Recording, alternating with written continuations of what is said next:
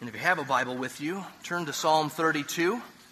If you don't have a Bible, there are some black Bibles around the banisters there. You can pick one of those up.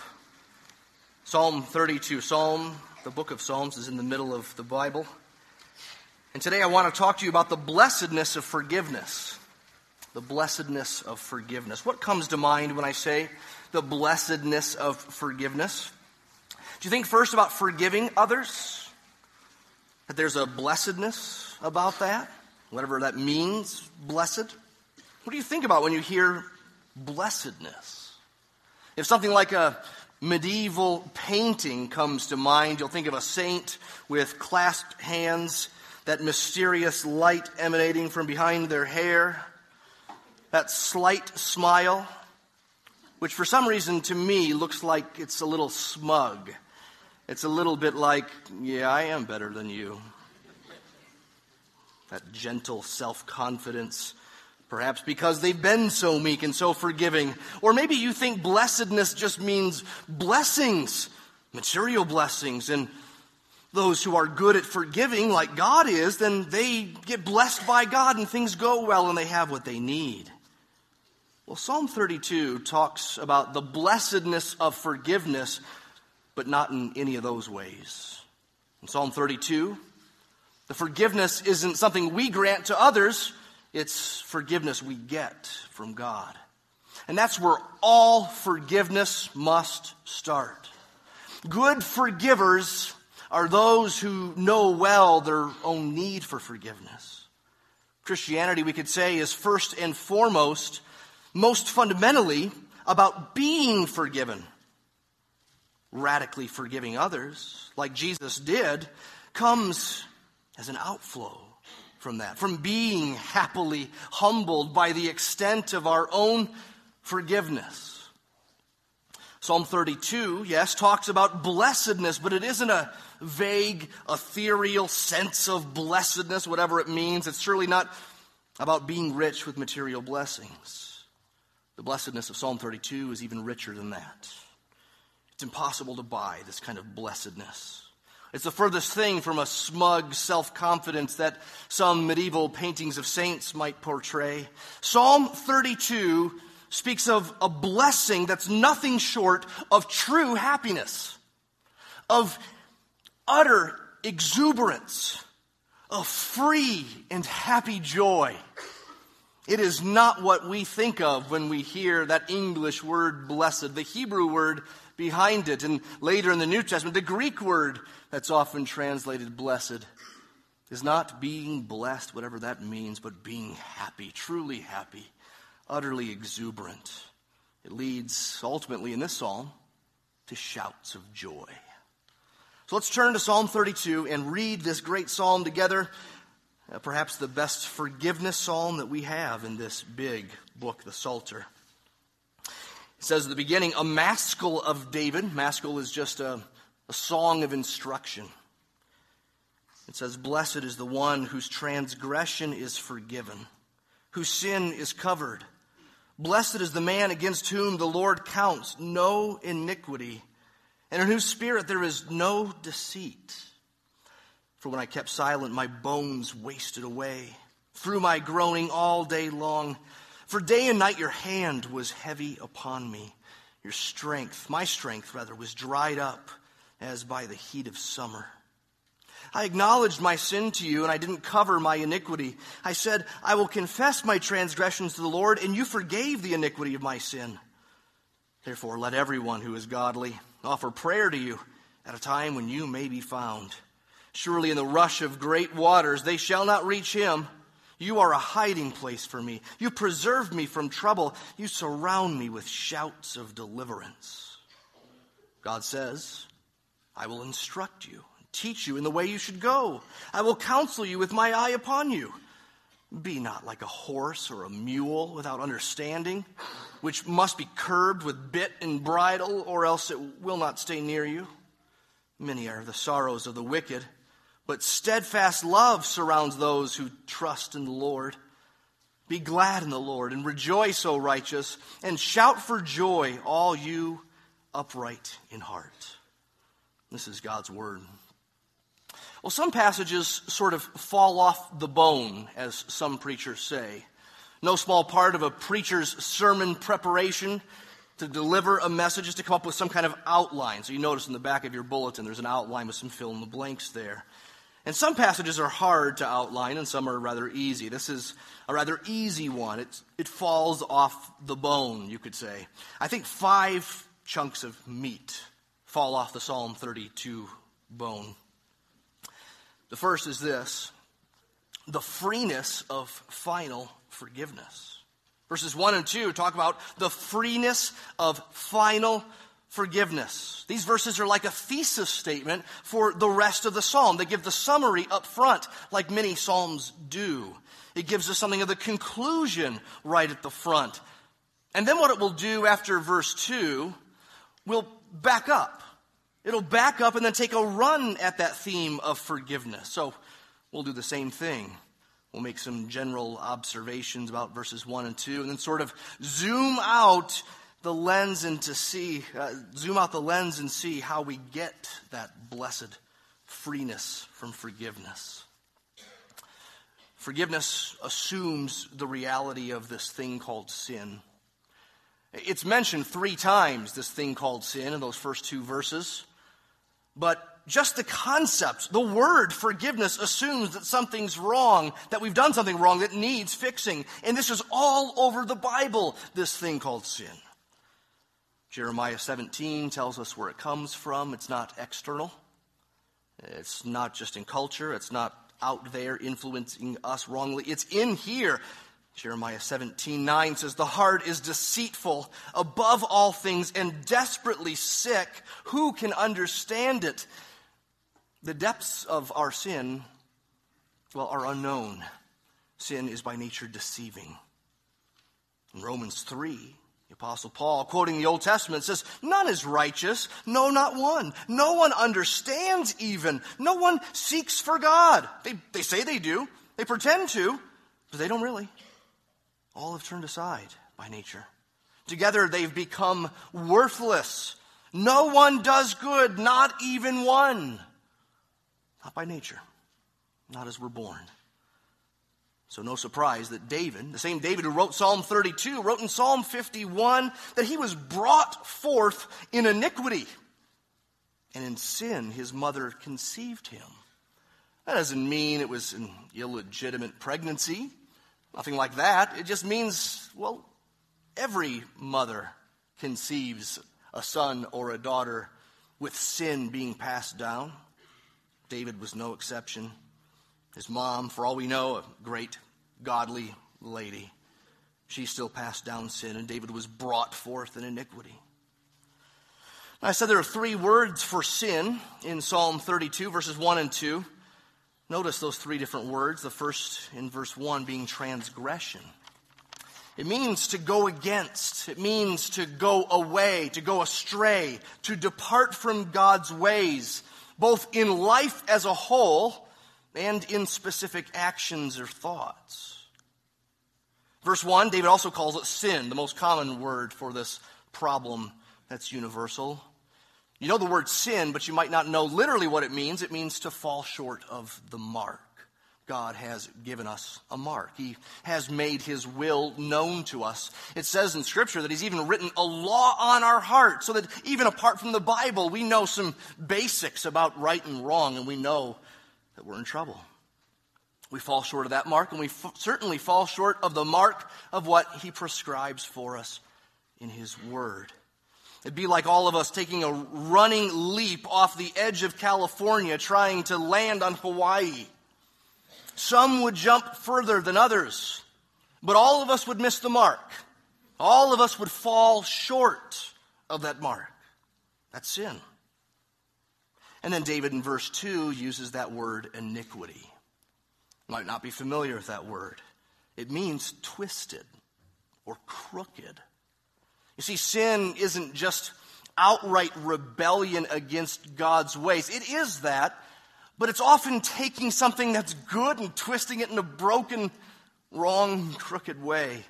It's taking something God has made and using it not the way He's made it, not the way He's given us to use it. iniquity. Three different words. And I think David uses three different words here to show us the pervasiveness of sin, to show us that sin has many different faces. All of us do sin, but we always don't do it the same way, right? This person does more of that and this person does more of that. Some sins are less or more culturally acceptable. Forgiveness from God, like Psalm 32 is talking about, assumes that sin is not only there, but that it's against God. He has to give the forgiveness. David said in Psalm 51 Against you, and you only have I sinned and done what is evil in your sight, O Lord. This is David praying sometime after he repented for, well, about a year and a half season of rebellion against God. It started with the sin with Bathsheba, taking another man's wife as his own. He got her pregnant. Then, to hide the sin of her pregnancy, David ultimately had her husband murdered, put on the front line in battle so that he would be taken out. And so everyone would assume the child was not David's, but the rightful father. In a sense, David had sinned against everybody against his country, against the army, against this woman Bathsheba. And yet he says in Psalm 51, Against you and you only have I sinned, O Lord. Why? Well, because even though he has sinned against other people here, only God is the one who commands. And really, only God is the one who is finally and ultimately sinned against. There's really something annoying about someone who says, I forgive you, and you didn't do anything wrong. Can you imagine being in a mall and a stranger walks up to you, you don't know them, and they just say, I forgive you? You think, well, that's nice, but what, what happened? What are you talking about? I didn't do anything. It's crazy.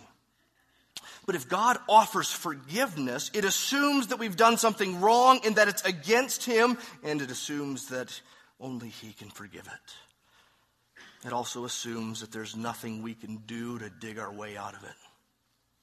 In Jeremiah 13, he asks, Can the Ethiopian change the color of his skin? Can the leopard change his spots? Then how can you, who are accustomed to evil, do good? You're not just going to turn this thing around. You're not going to start batting a thousand. Psalm 130 David says, If you, O Lord, should mark iniquities, if you should keep track, who can stand? But with you there is forgiveness. Forgiveness. Forgiveness with you. It's not our own doing. He must simply forgive it. So, by its nature, forgiveness cannot be earned. And the kind of forgiveness David is talking about is final forgiveness, not oops and then forgiven, and then oops and then forgiven but more of this umbrella forgiveness.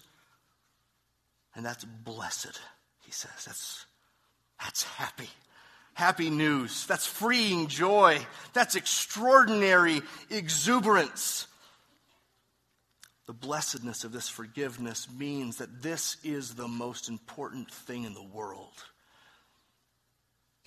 That our sins are dealt with by God. Jesus said, What will it profit a man if he gains the whole world and yet loses his soul? Can you imagine gaining the whole world, whatever that would look like? That's not the blessed life. There are higher suicide rates among the wealthy than the poor. So, John Calvin, the great reformer, said of this passage, Psalm 32, David here teaches us that the happiness of men consists only in the forgiveness of sins. For nothing can be more terrible than to have God for our enemy, nor can he be gracious to us in any other way than by pardoning our transgressions. But at the end of verse 2, there's this ominous no deceit. He must have no deceit in his spirit to get this free and happy forgiveness. What's that mean? No deceit. Well, It'll be clear as we move through, but the first hint about that is right in the next two verses.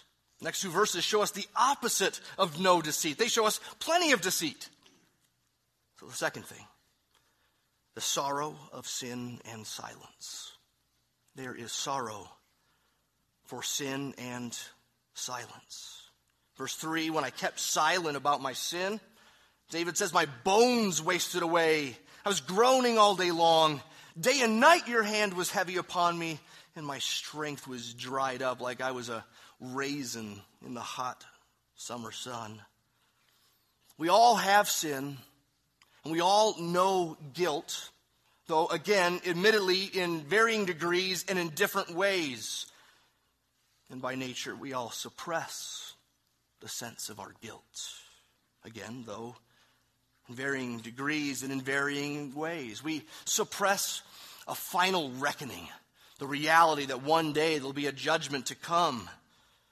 We don't like the light. It was said of Jesus' coming that men fled because he was light. And light came into the world, and people love darkness rather than light. They love darkness rather than light because they don't want their deeds to be exposed. So, by nature, every one of us are born into this world professionals.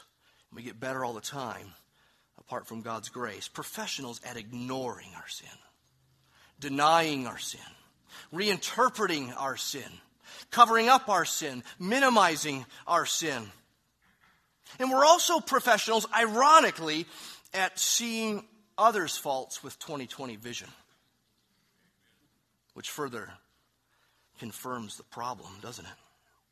Have you ever noticed how you think that the things that you're naturally good at are the most important things in the world? Oh, I don't mean certain sports. I mean morally. Right? Some people tend to, to be pretty good with the tongue.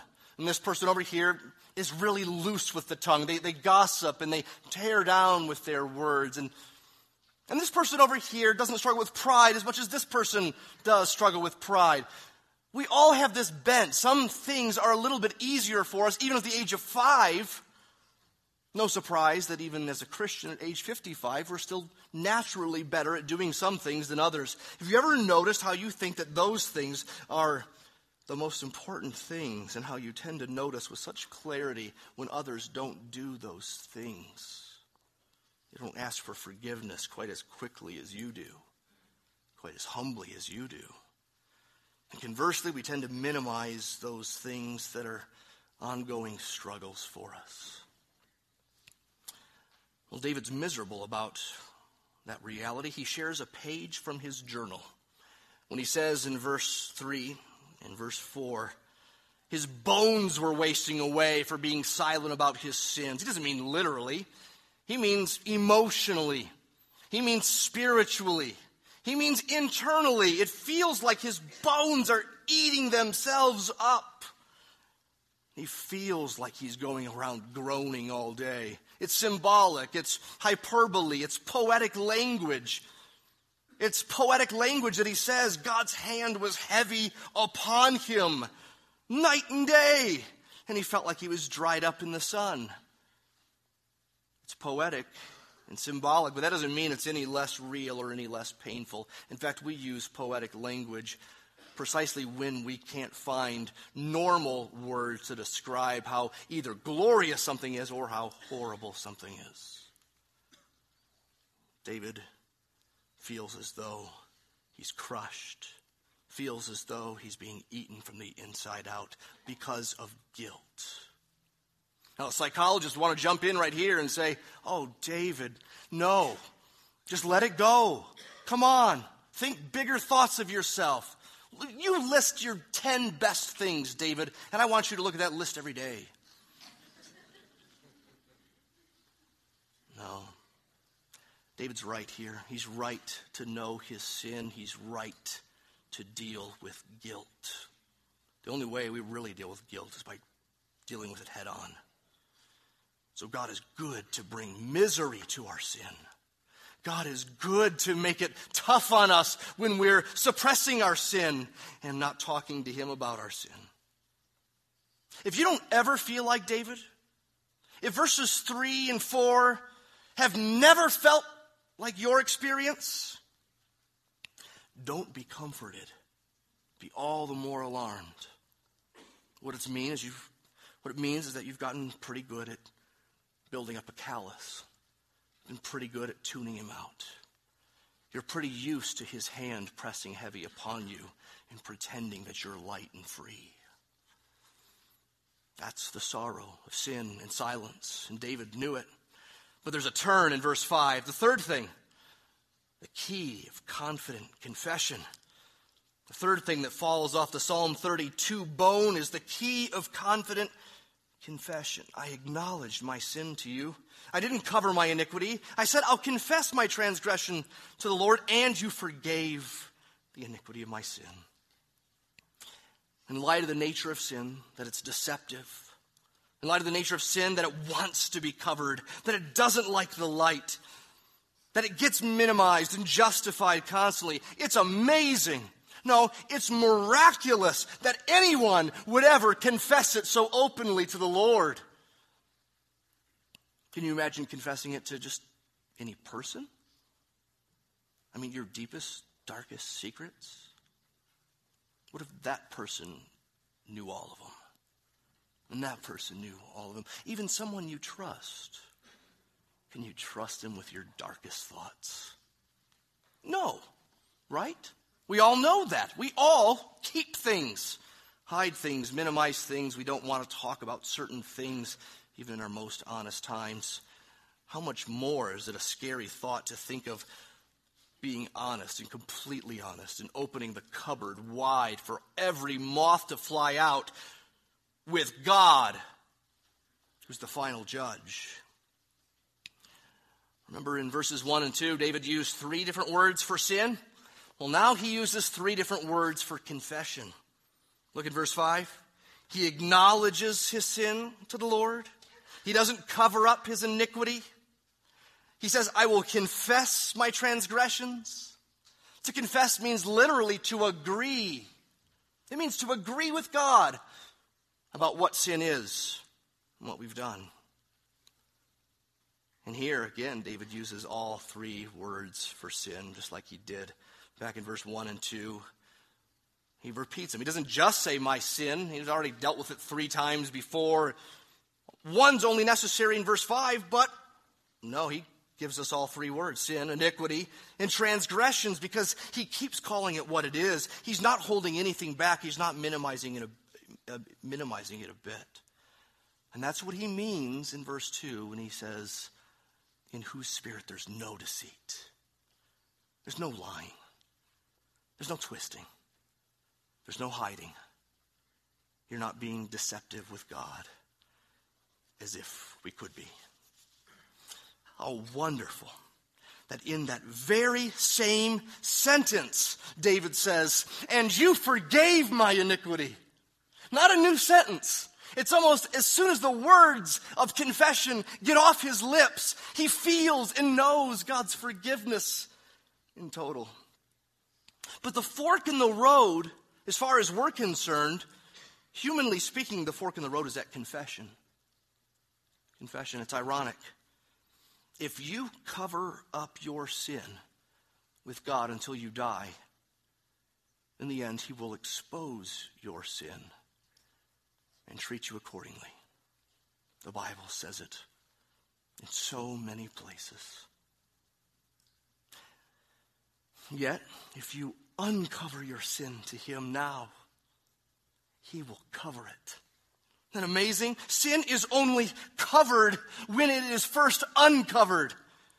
It doesn't seem like that's going to be the right path. It seems like this is going to be the hard and hurtful path, but it's the path of healing. Three different words for sin, three different ways to describe confession, and hence no surprise that David uses three different phrases for God's forgiveness. It was back in verses 1 and 2. Verse 1, he said, transgression forgiven, lifted off, literally, removed, pulled away. He talks about sin being covered.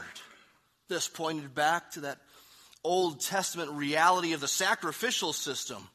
Remember, once a year there was the Day of Atonement, and a sacrifice was made, and blood was poured out on the top of the Ark of the Covenant.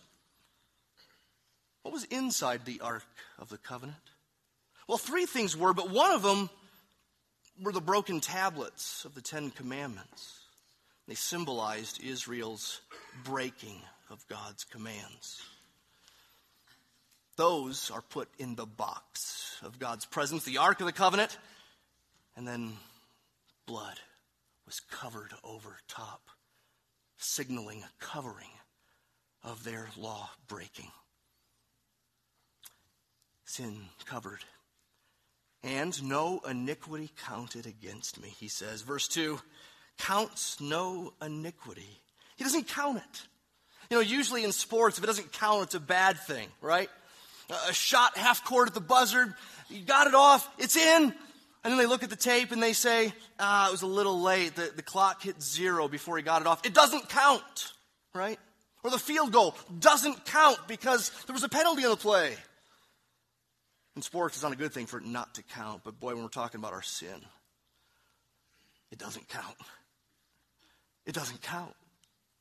He doesn't count it. The Bible has a lot of ways of speaking of this forgiveness or salvation. Let me give you several verses that give us different word pictures to describe what we need. Psalm 51, David says, Wash me thoroughly from my iniquity, cleanse me from my sin. It's like getting washed or cleaned. Verse 7 of that same psalm, he says, Purge me with hyssop, and I shall be clean. Wash me, and I'll be whiter than snow. Two verses later of the same psalm, he says, Hide your face from my sins. Don't look, look, don't look at them. And then another word picture blot out all my iniquities. Get out the whiteout, God. Remember whiteout? Anyone? Psalm 103. It says, As far as the east is from the west, so far has he moved our transgressions from us. Now, we're increasingly a global society, you know, because of the internet and because of economic trade and all that. And so we these days do care what's going on on the other side of the globe. Kinda. I mean, we don't really care about that weird story or we only care about the things that affect us. But imagine David's time where there's no internet, right? There's no telegraph even. They don't care what's going on on the other side of the world.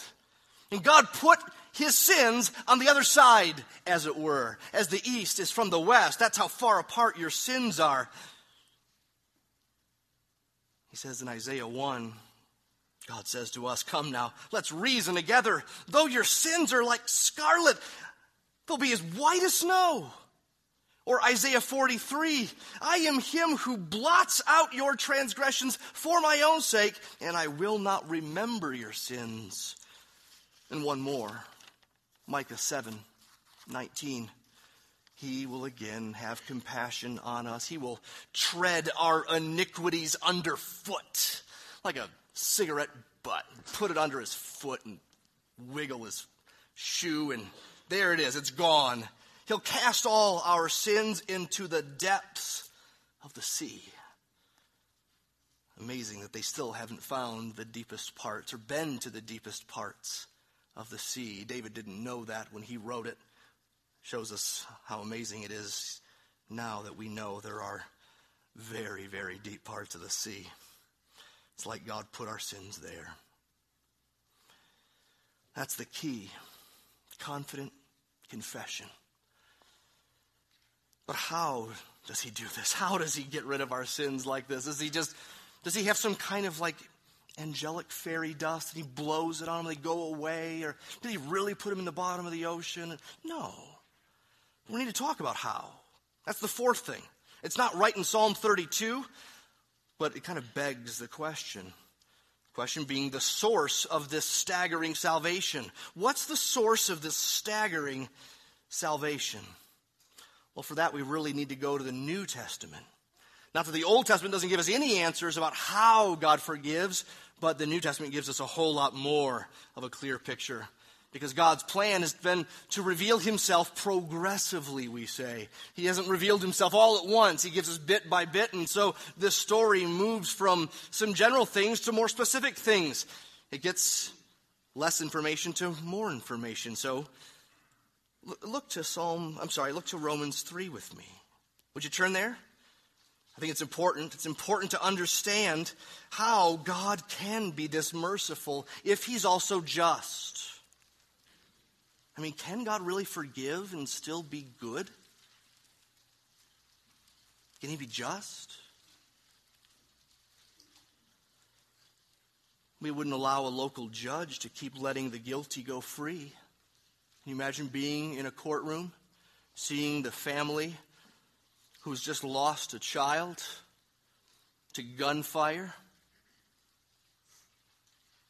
And the man who's accused is convicted, and the judge just says, I'm in a good mood today.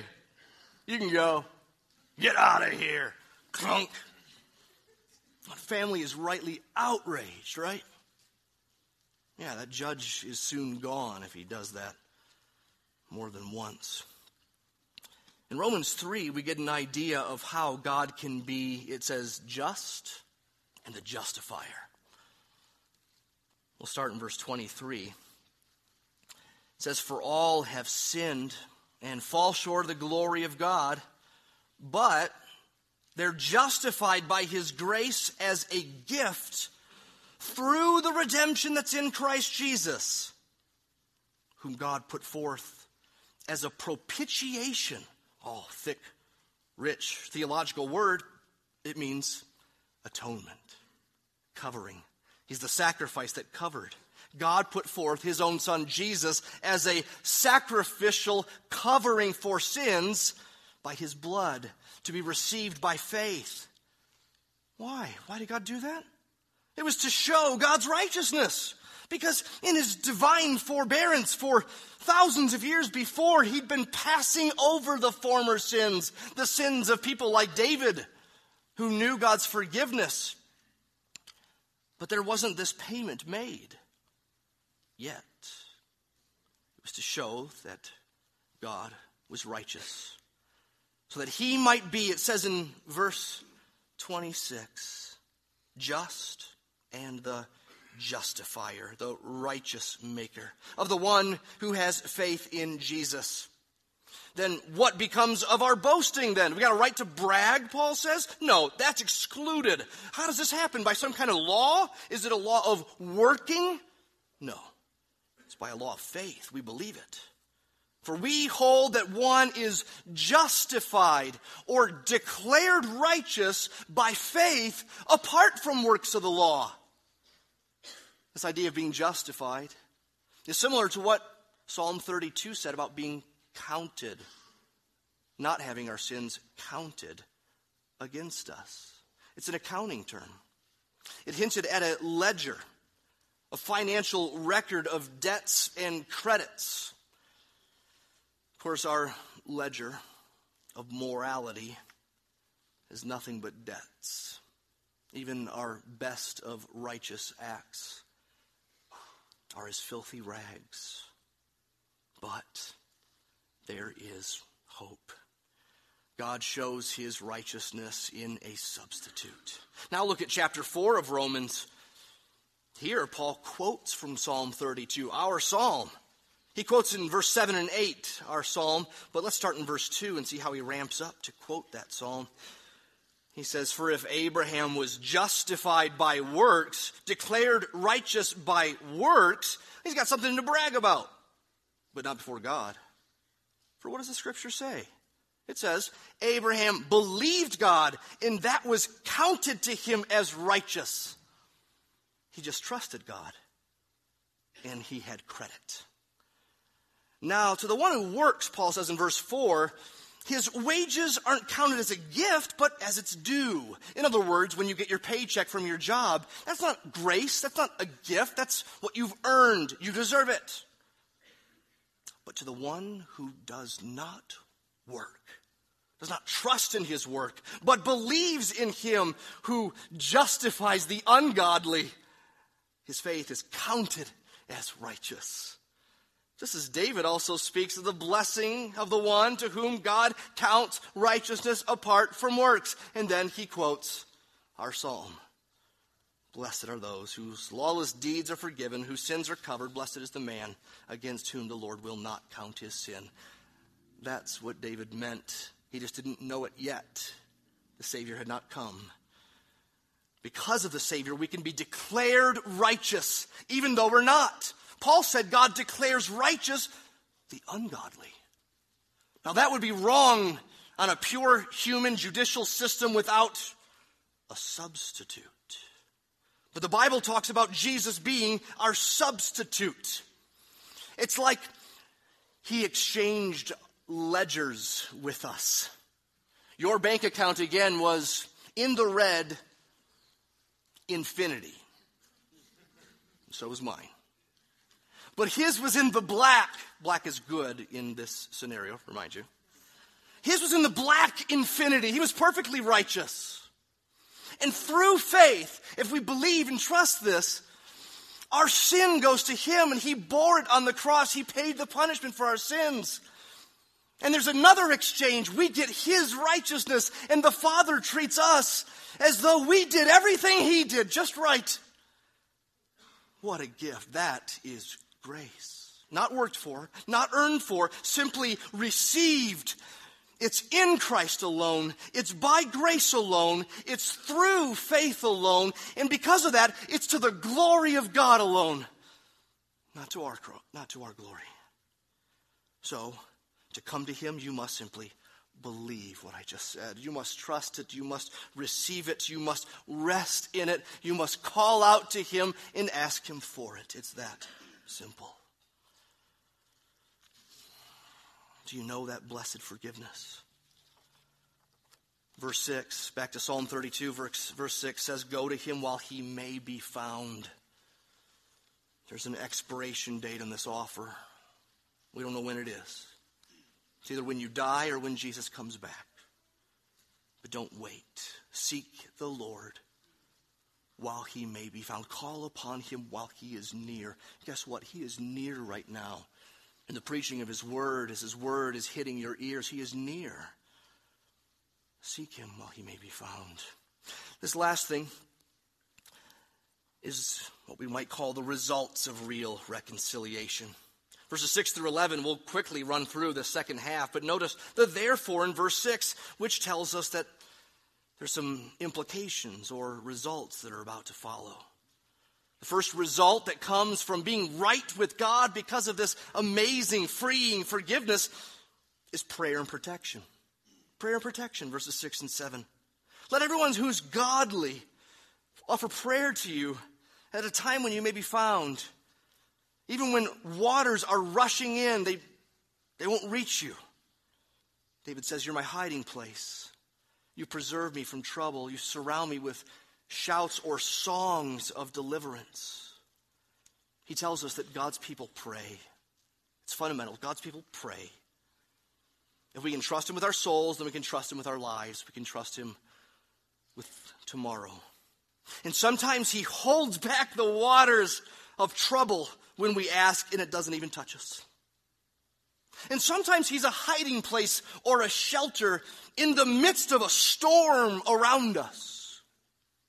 And sometimes He simply gives us songs of deliverance to sing while we wait for Him to bring His promises to their final fulfillment.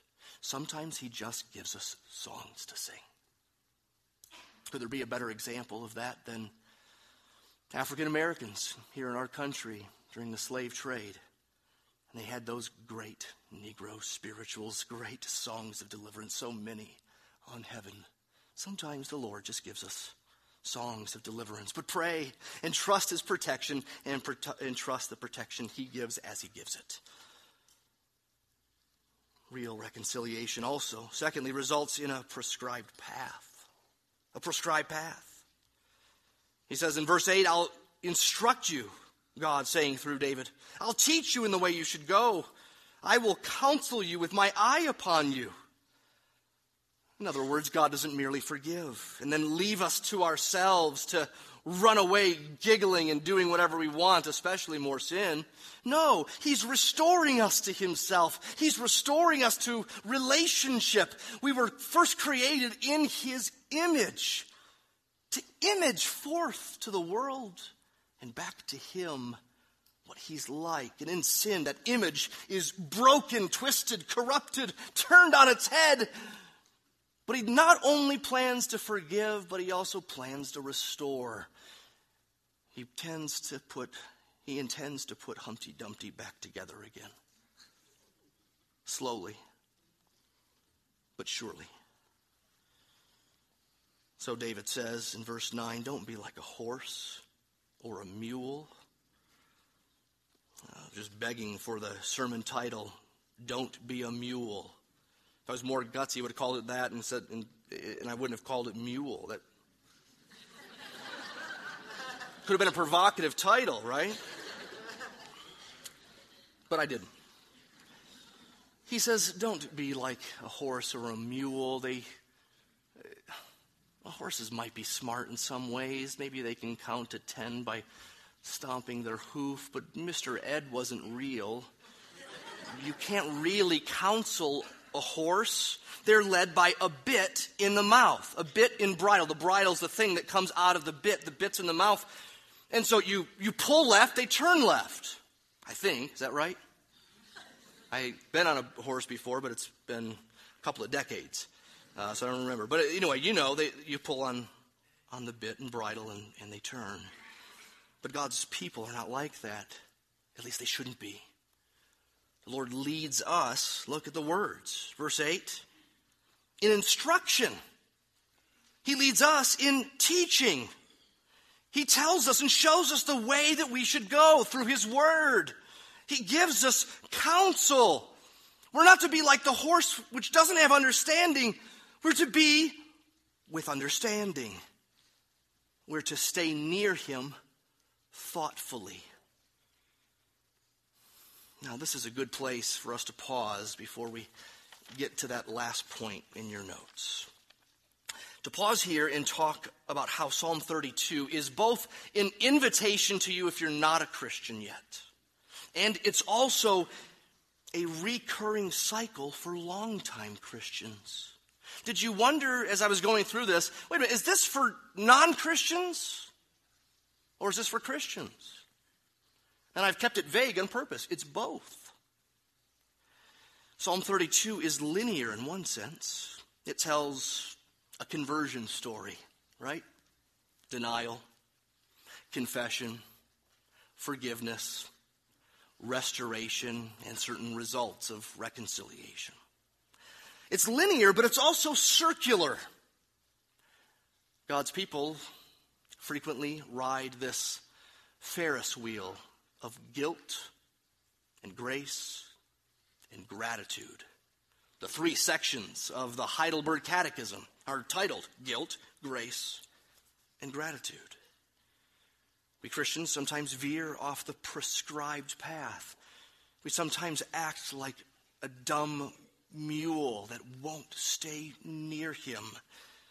And so the Christian life must keep owning sin, confessing sin, giving sin to God, and acknowledging his forgiveness in Christ and walking in that forgiveness. Christians should be growing in confession, not repression of their sin. The fact that their sins are covered or buried shouldn't mean that they don't talk to God about their sin. They should acknowledge them more freely, all the more. We praise God for his conviction of our sin when we sin and we don't feel good about it. We praise Him for His hand being heavy upon our souls when we're not talking to Him about our waywardness, but trying to bury it. Thank God that your sin and the silence of your sin is painful, like verses 3 and 4 talk about. Proverbs 3 and Hebrews 12 say that his discipline is loving, it's fatherly, it's good, it's for our restoration. It's good that when instruction isn't working, he puts a bridle in our mouth and he pulls hard. And sometimes he knocks out a tooth. So we confess our sins to Him instead. We keep repenting and we keep believing. The first of Martin Luther's 95 theses that he nailed to the church door on October 31st, 1517, the first of those 95 theses was that the whole of the Christian life is always one of repentance. We never stop. We don't begin to trust our own righteousness. We don't begin to ignore our unrighteousness. We own our sin. We confess it to Him. And by the way, confession isn't a new system of credit and demerits. We're not first saved by grace and then put on a performance treadmill to do our best, but then make up for the rest with real sad, heartbroken confession. No, confession's not penance. It's not scourging our souls to pay for our sins. So you better not trust in the consistency of your confessions because you've never had a day when you've confessed all your sins to God. Neither have I. You better not trust in the fervency of your confessions because we can never muster up enough tears or weeping or remorse to justify or fix our sins. No, confession, yes, is still painful, but it's for our good. It forces us to acknowledge, to agree with God, and to agree with God not only on the problem, but also the solution, to remember once again that our sins go to Him and He can do something with them. Jesus died for them. That's always our hope our only hope. B.B. Warfield, more than 100 years ago, said this There is nothing in us or done by us at any stage of our earthly development because of which we are acceptable to God. We must always be acceptable for Christ's sake, or we can never be accepted at all. That's not true of us only when we first believe, it's true after we've believed. It will continue to be true as long as we live. Our need of Christ doesn't cease with our believing, nor does the nature of our relation to Him or to God through Him ever alter. No matter what our attainments in Christian graces or our achievements in behavior may be, it's always on His blood and righteousness alone that we can rest. Which means that Christian growth is a, a growing low, isn't it? Doesn't feel like we're getting holier because we see more of our sin all the time. As we see more of our sin, we feel broken. We further sense our need, and, and hence we grow in humility, but we don't feel like we do because we see our pride more all the time. But we grow in our thankfulness for His grace because we see it. We see its need daily. So, how is your confidence in the gospel? How's your assurance of his love? Do you feel loved by him? Maybe I should ask this when do you feel most loved by him? Well, if you're like me, unfortunately, you feel most loved by him when you're doing pretty well. You know, you're reading your Bible like you should. Prayer has been, well, a little bit better than nothing good. And we pat ourselves in the back and feel his smile upon us. And we don't feel loved by him when we have sin. In fact, sometimes we feel like we can't go to him with it. We want to forget about it first, hoping he'll forget about it somehow, and then we'll just kind of carry on like that didn't happen. No. In the Psalms, in so many places in the Bible, they feel loved by God most when they know their need for forgiveness most. Their hope is not in themselves and their performance, but in His love. So, Christian, keep coming to Him. You can keep coming. You can come home again. Proverbs 24 says, The righteous man, he falls even seven times, and yet he keeps getting up, no matter how many times he falls. The gospel is for you. The gospel is for Christians too. All the more reason for this last result. That reconciliation results in peaceful pleasure and praise. Well, the wicked don't have this. Those who haven't come to know that forgiveness, they got many sorrows, verse 10 says, but steadfast love surrounds the one who trusts in the Lord. That's what righteous means, by the way. Just those who trust, those who have no deceit, those who are honest with God and keep coming to Him with confession and faith. Be glad in the Lord. Rejoice, O you righteous, declared righteous in Christ. Shout for joy, all you honest in heart before the Lord. Remember the woman who washed Jesus' feet with her hair and with expensive perfume? It's in Luke 7. Jesus said of her, He who's been forgiven much loves much. Christians should be growing and knowing their need for the Savior, and growing in knowing the unshakable surety of our Savior, and hence knowing we've been forgiven much and loving much. May we never get used to the idea of being saved. Let us, like Malachi 4, know God's healing and go out leaping like calves from the stall. That's a happy calf.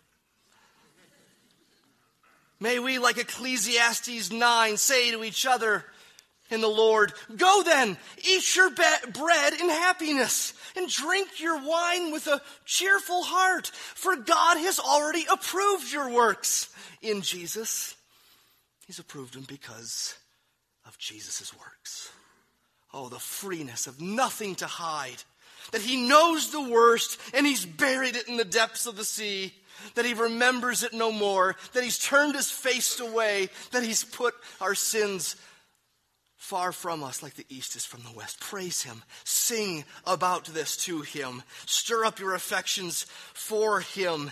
Shout about it. His steadfast love surrounds those who trust him. Amen.